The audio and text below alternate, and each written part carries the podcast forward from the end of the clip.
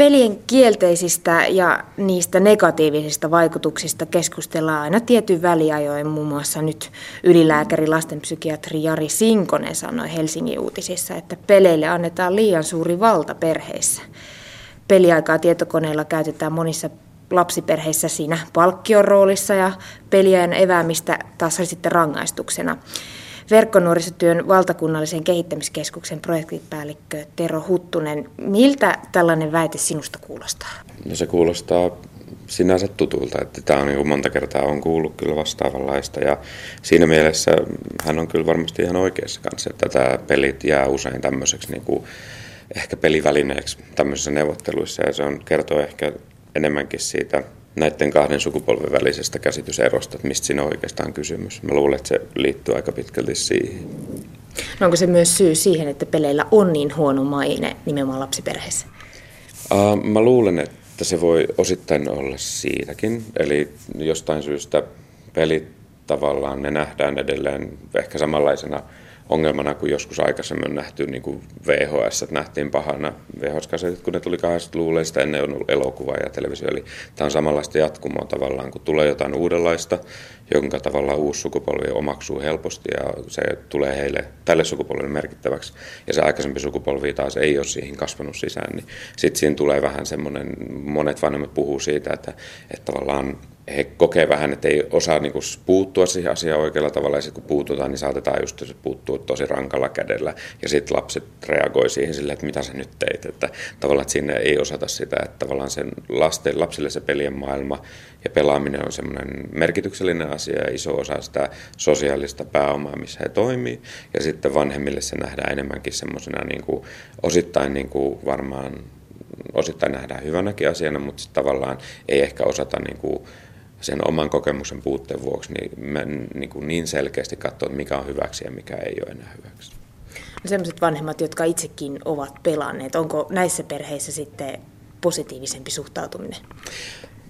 Mä sanoisin, että varmasti on positiivisempi suhtautuminen, mutta joissain tapauksissa saattaa olla myös vähän yltiöpositiivinen tavallaan, että, että, että sitten koetaan, että kun mäkin hakkasin näitä räiskintäpelejä tai tämmöisiä splatteripelejä lapsena, niin eihän mullekaan tullut tästä mitään pahaa. Ja tavallaan sitten ei ehkä muisteta kuitenkaan se, että ne pelit, joita 80-luvulla tai 90-luvun puolessa välissä pelattiin, niin ne ei ollut tavallaan realismilta ihan samanlaisia kuin mitä nyt on.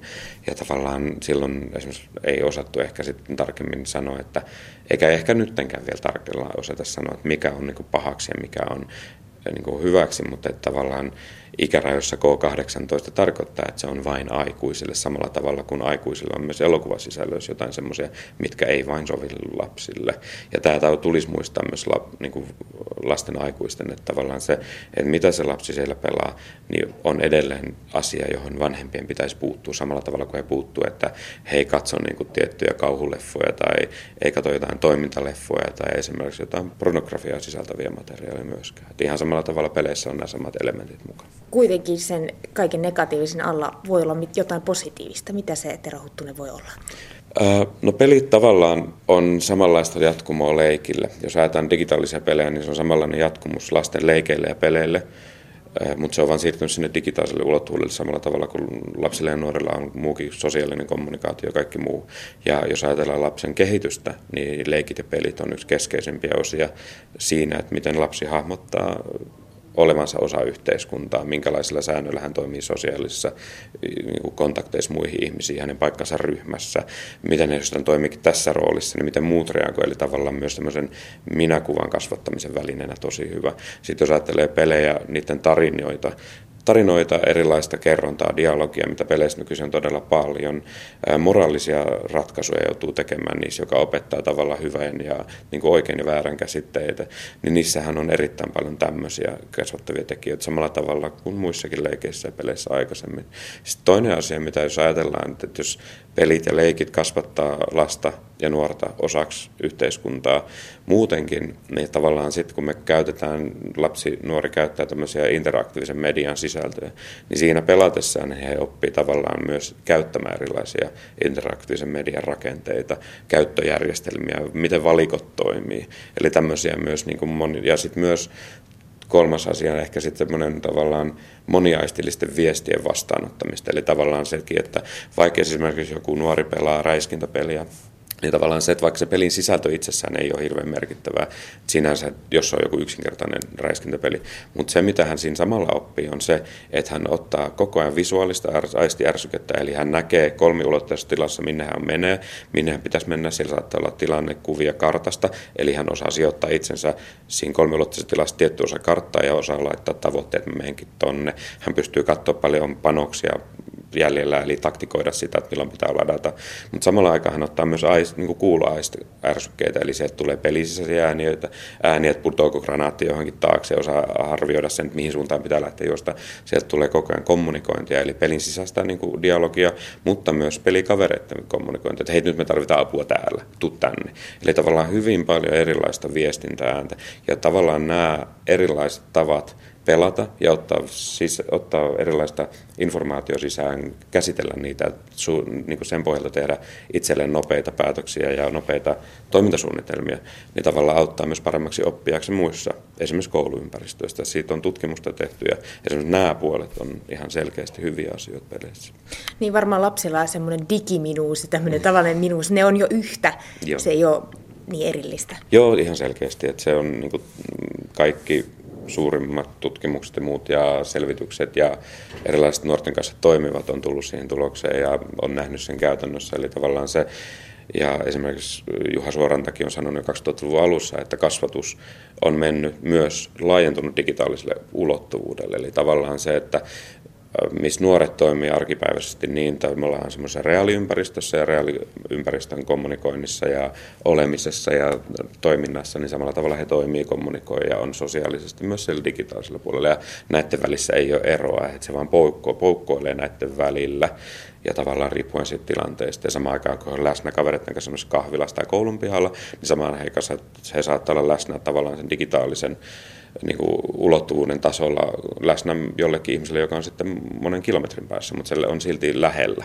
Eli tavallaan se tuo monta erilaista ulottuvuutta kyllä siihen sosiaaliseen kontekstiin, missä nuoret ja lapset toimivat. Niin, ja sen on mahdollistanut älypuhelimet sun muut, jotka tosiaan tuo sen digin joka paikkaan. No miten pelejä sitten esimerkiksi vanhemmat vois hyödyntää oikein niin kuin tietoisesti lasten ja nuorten keskuudessa enemmän? Se, että pelejä hyödynnetään, on aina vähän samanlaista kun jos ajatellaan, että miten me saadaan lapset oppimaan jotain tiettyä asiaa pelien kautta. Että usein siinä saatetaan mennä just sille asialle, että otetaan se peli ja kiedotaan joku tietosisältö sen, tota, se peli jonkun tietosisältön ympärille ja heitetään se sinne, että katsotaan, että oppiiko se. Että hyödyntäminen on silleen vähän termi, jota en ehkä käyttäisi, mutta tavallaan mitä vanhemmat vois tehdä lasten kanssa, niin se pelaaminen, eli yhdessä tekeminen. Eli samalla tavalla, kun mennään luontoon retkelle niin kuin yhdessä perheen kanssa, niin samalla tavalla voi tehdä sadepäivänä vaikka yhteisen retken jossain pelimaailmassa. Eli sitten, tai tavallaan jos katsotaan leffaa yhdessä, niin ihan samalla tavalla voisi käyttää vaikka yhden iltapäivän pelataksessa jotain peliä. Eli tavallaan tehdä yhdessä se voi olla niin kuin konetta vastaan pelaaminen, se voi olla myös, että kahdelta eri tietokoneelta vanhempia lapsi on samassa pelimaailmassa. Esimerkiksi Minecraft, joka on nyt tosi suosittu ollut, etenkin niin kuin ala- ja yläasteikäisten keskuudessa, niin tota, että minkä takia miksi ei voisi tehdä sillä, että lapsi ja vanhempi seikkailisi siellä, rakentaisi yhdessä jotain siinä maailmassa ja saada sieltä yhteisiä kokemuksia. Ja sitä kautta myös se pelin merkittävyys niin avautuisi ehkä myös vanhemmille, mutta myös toisaalta vanhemmille tulisi aika parempi tajua, että miten esimerkiksi voidaan rajoittaa sitä, että, että kuinka paljon voisi pelata. Että onko se, ettei puhuttaisikaan ehkä esimerkiksi sitä, että kuinka monta tuntia tai kuinka monta minuuttia voi pelata, vaan että esimerkiksi, että no, kun sä saat rakennettua sen, niin sitten lopetat. Eli tavallaan jakaakin sen, tavallaan sen merkitysten mukaisiin blokkeihin sen peliajan. Perheen aika. Varmasti yksi syy siihen pelikielteisyyteen on se, että siellä ei oikeasti niin pelien kanssa ei vanhemmat vietä lasten kanssa aikaa. Annika Suoninen on tutkinut 10-12-vuotiaiden median käyttöä. Hänen tutkimuksissaan vain 17 prosenttia koki, että vanhemmat ovat usein kiinnostuneita kuulemaan heidän mediasuosikeistaan. Tero Huttunen, eikö vanhempia oikeasti kiinnosta vai mi- miksi lapset ovat vastanneet näin?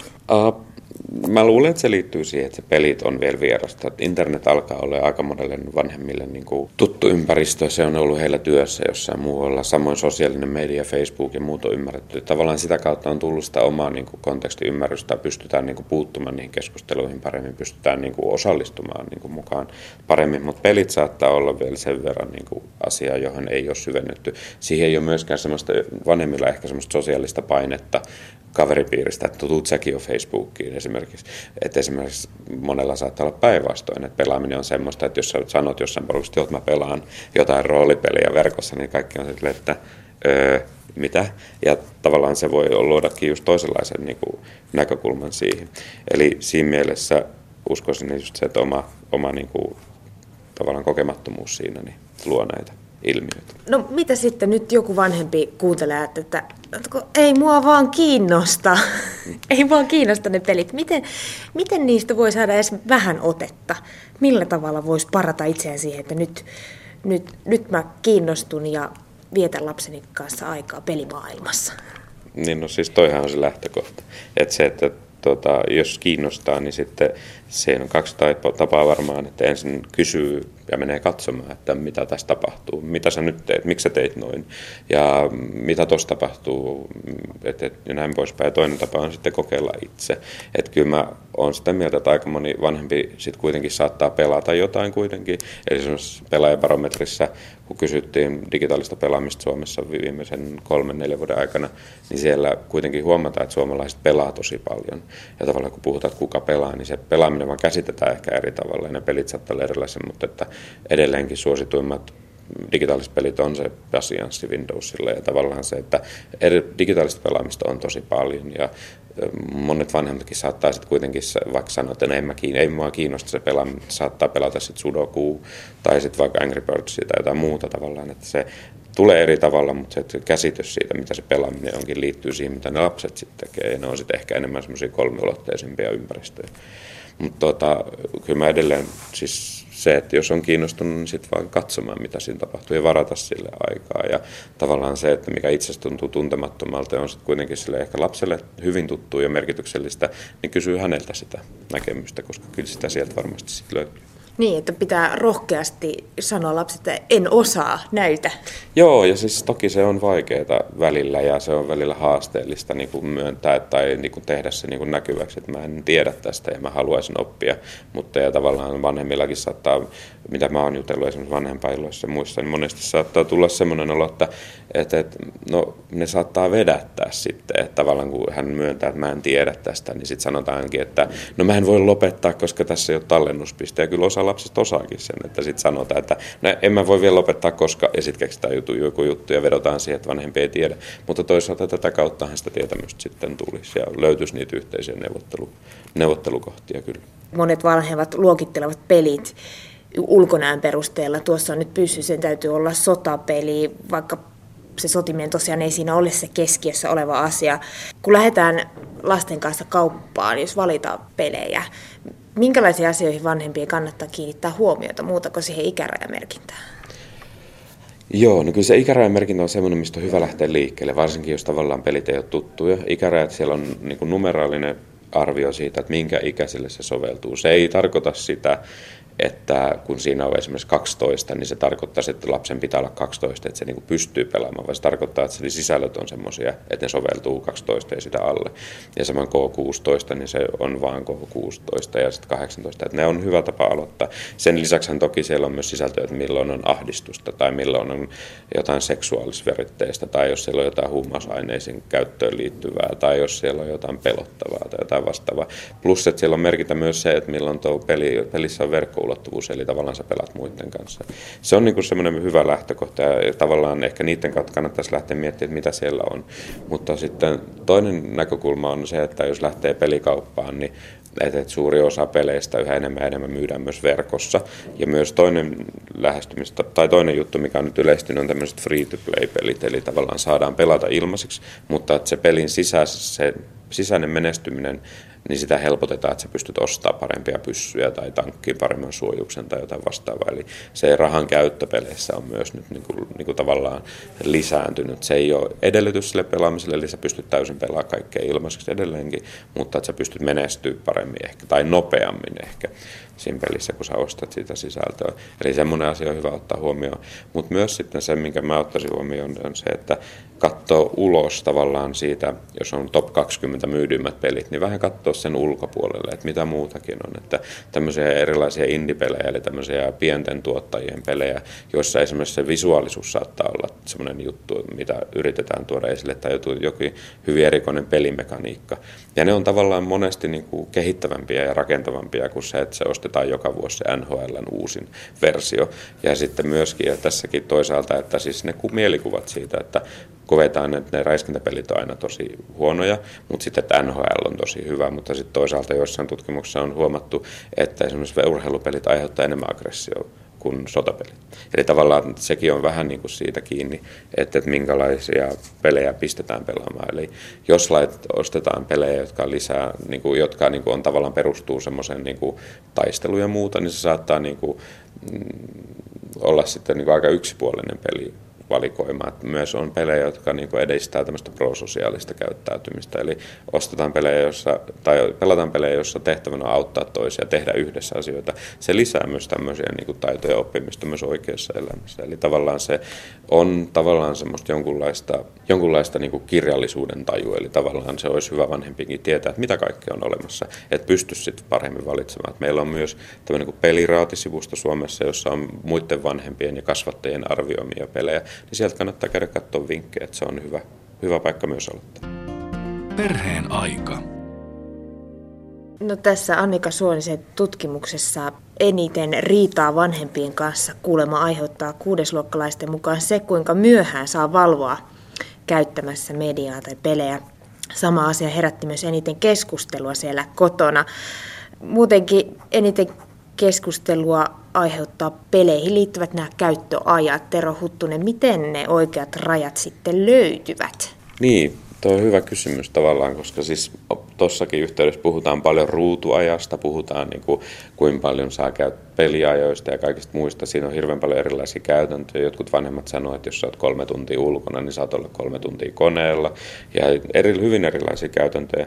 Se on niin kuin havaittu, että, että jos just ennen nukkumaan on jollain päätelaitteella, olkoon se sisältö mikä tahansa, kunhan joku päätelaite, josta tulee tietyn verran valoa silmiin, niin se niin kuin viivästyttää sitä syvän unen saamista. Eli siellä on jotain selkeitä näyttöjä siitä, että olisi hyvä pitää ennen nukkumaan ainakin tunnin tunnin tavallaan semmoinen aika, että ei olla millään näyttöpäätteellä. Se on ihan toissijasta, että mitä se sisällä tehdään.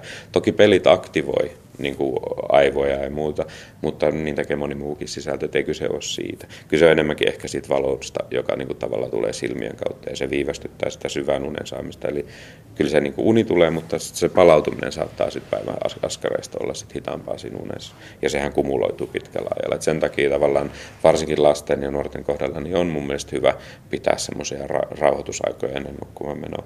Mutta tavallaan se, että mikä on sopiva määrä koneella oloa, niin se on tavallaan mun mielestä enemmänkin vanhempien tehtävä arvioida oman lapsen kanssa itse.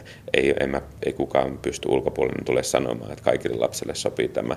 Ja sitten jos ajatellaan ruutuajasta muutenkin, niin ympäristössä nykyisin lapset kasvaa, on enemmän ja enemmän interaktiivisen median käyttöjärjestelmissä ja ympäristöissä ja se vaatii jonkunlaisen näyttöpäätteen tai päätelaitteen käyttämistä. Ja siinä mielessä, että jos sanotaan, että päivässä saat käyttää neljä tuntia tai kaksi tuntia tai puoli tuntia näyttöpäätteellä olemiseen, niin jossain määrässä, jos mennään ihan äärimmäisyyksiin, että rajataan sitä liikaa, niin mitä vanhemmaksi lapsi kasvaa, niin se rupeaa rajaamaan myös opintosuorituksien menestymistä ja myös sitä, että tavallaan pelaaminenkin on monelle lapselle semmoinen sosiaalinen valuutta, jolla käydään keskustelua kavereiden kanssa ja muuta. Että jos jää kokonaan pois niistä, niin sitten tavallaan saattaa jäädä jospa jo pois jostain keskusteluista ja se saattaa niin kuin vähän niin kuin muodostaa semmoista ulkopuolisuuden tunnetta siinä omassa kaveripiirissä. Et siinä mielessä samalla tavalla kuin jotkut keskusteluaiheet on lapsien hyvä tietää, niin peleissä on tietyt sisällöt, mitä myös on hyvä tietää. Mutta toisaalta tässä on myös se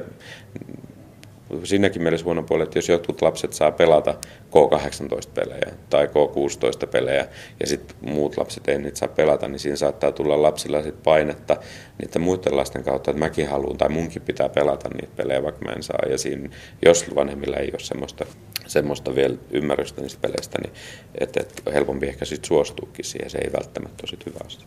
No, mistä tietää, että mikä on vielä normaalia pelaamista, milloin on syytä huolestua, näkyykö se lapsesta jotenkin, että nyt tämä meidän Ville on pelannut liikaa?